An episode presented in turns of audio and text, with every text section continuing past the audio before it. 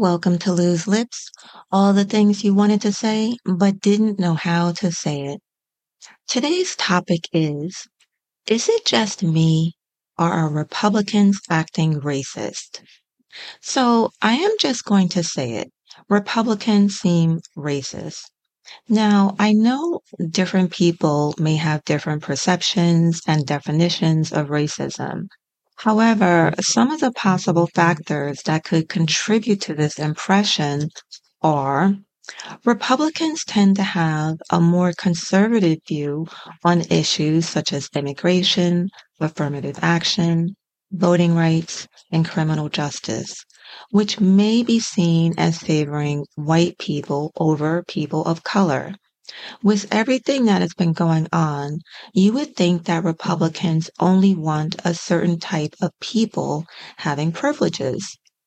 But let's not forget that this country was built on the backs of immigrants. Republicans are also less likely than Democrats to acknowledge the existence and impact of systemic racism in the United States and more likely to believe that all Americans have equal opportunities to participate in civic and political life, regardless of their race or ethnicity. They will never acknowledge that the system in America is based on the privileged few. They don't want this to change, while Democrats are trying to make sure that everyone has a piece of the American dream.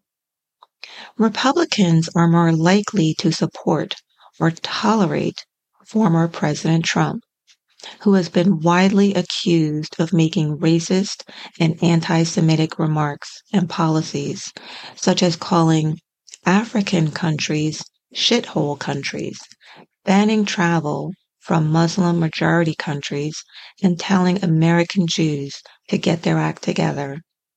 We see this more than ever as Trump starts his campaign, even under fire for well over 90 indictments he is being charged with. Yet his fan base believes and wants to believe that he is innocent and deserves another chance at the White House. Republicans are less likely to condemn or distance themselves from extremist groups or individuals who espouse racist or anti-Semitic ideologies, such as white supremacists, neo-Nazis, or QAnon conspiracy theorists. This explains why many Republicans support Putin and his views. These are only just some of the possible reasons why Republicans may seem racist to some observers, but they do not necessarily reflect the views or intentions of all Republicans or the Republican Party as a whole. Now, when you talk about racism, racism is a complex and sensitive issue that requires careful and respectful dialogue among people of different backgrounds and perspectives. So I have to ask, why are Republicans less likely to support all demographics? Now, some of the possible factors that may contribute to this, to the perceived gap between Republicans and Democrats on issues of diversity and inclusion, are the demographic composition. Now, the Republican Party is predominantly composed of white, non Hispanic voters, 85% in 2022, while the Democratic Party is more racially and ethnically diverse 64% white, 17% black, 11% Hispanic, and 4% Asian in 2022. This may affect the party's priorities, perspectives, and policies on matters related to race and ethnicity. Ideological orientation. The Republican Party tends to lean more conservative, while the Democratic Party tends to lean more liberal. Conservatives generally favor smaller government, lower taxes, and traditional values, while liberals generally favor bigger government, higher taxes, and progressive values. These differences may influence how the parties approach issues such as immigration, affirmative action, social welfare, and civil rights. In other words, trying to stay current and with the times. Geographic distribution. Now, the Republican Party has more support in rural and suburban areas, while the Democratic Party has more support in urban areas. Rural and suburban areas tend to be more homogeneous and less exposed to different cultures and lifestyles, while urban areas tend to be more diverse and cosmopolitan. This may affect the party's attitudes and awareness towards various demographic groups and their needs and challenges. Generational change. The Republican Party has more support among older generations, while the Democratic Party has more support among younger generations. Older generations tend to be more set in their beliefs and values, while younger generations tend to be more open and adaptable. This may affect the party's willingness and even ability to change and evolve with the changing demographics and social norms of the countries. These again are only some of the possible explanations for why Republicans are less likely to include and support all demographics in America. But they are not the only ones. There may be other factors, such as historical legacies, media influences, personal experiences, and psychological biases that also may play a role. The question of why Republicans and Democrats differ on issues of diversity and inclusion is a matter of opinion and debate, and not one that can be easily answered by just facts or data. So why don't Republicans support generational changes? Republicans may have different reasons for their views. However, based on some of the web searches that I was able to find, some of the possible explanations are their resistance to change. Some Republicans may be reluctant to embrace new generational changes because they are comfortable with the status quo and fear losing power, privilege, or identity in a changing society.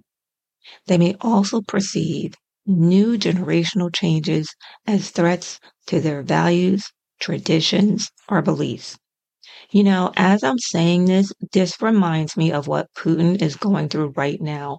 He is very comfortable with the status quo and he actually fears losing his power. So there's also going to be a lack of representation.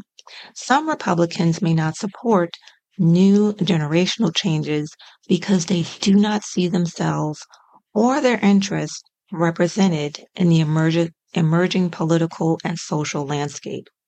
They may feel alienated, ignored, or marginalized by the media, the government, or the culture at large, and seek to preserve their voice and influence.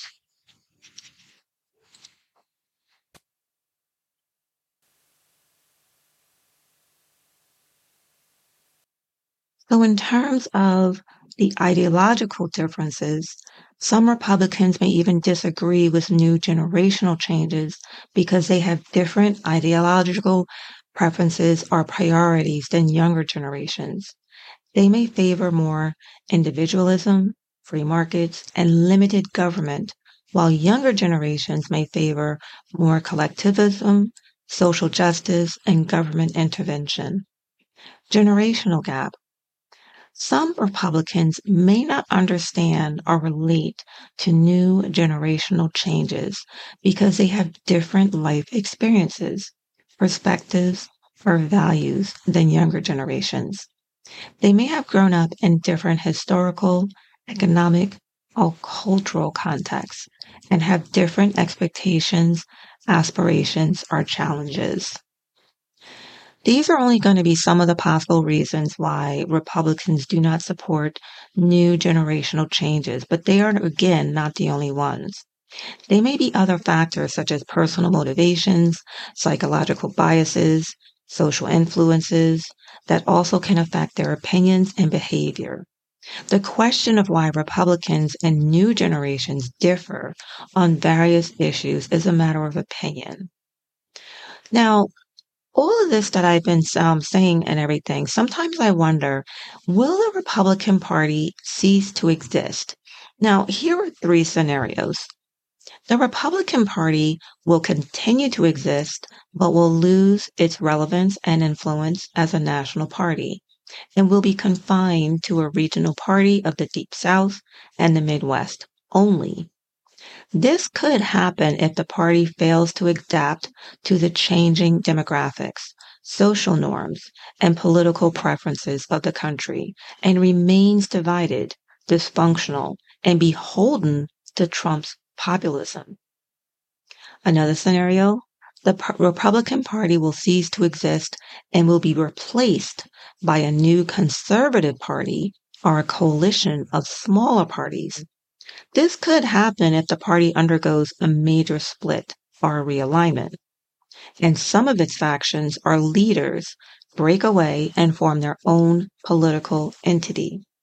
This could be triggered by a crisis, a scandal, or even a leadership change. The last scenario, the last scenario is the Republican Party will survive and thrive and will regain its competitiveness and credibility as a national party.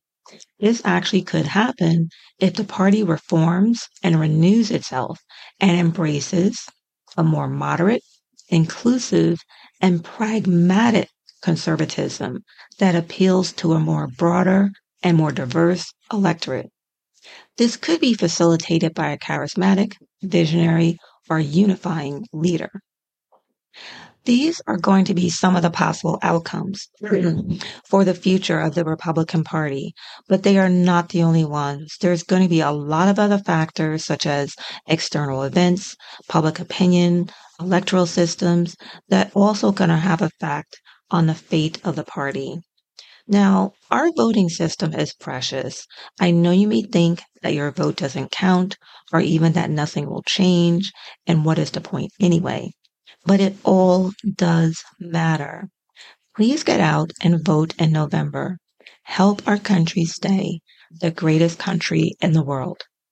That's all for today. Thank you so much for listening to Loose Lips, and until the next time.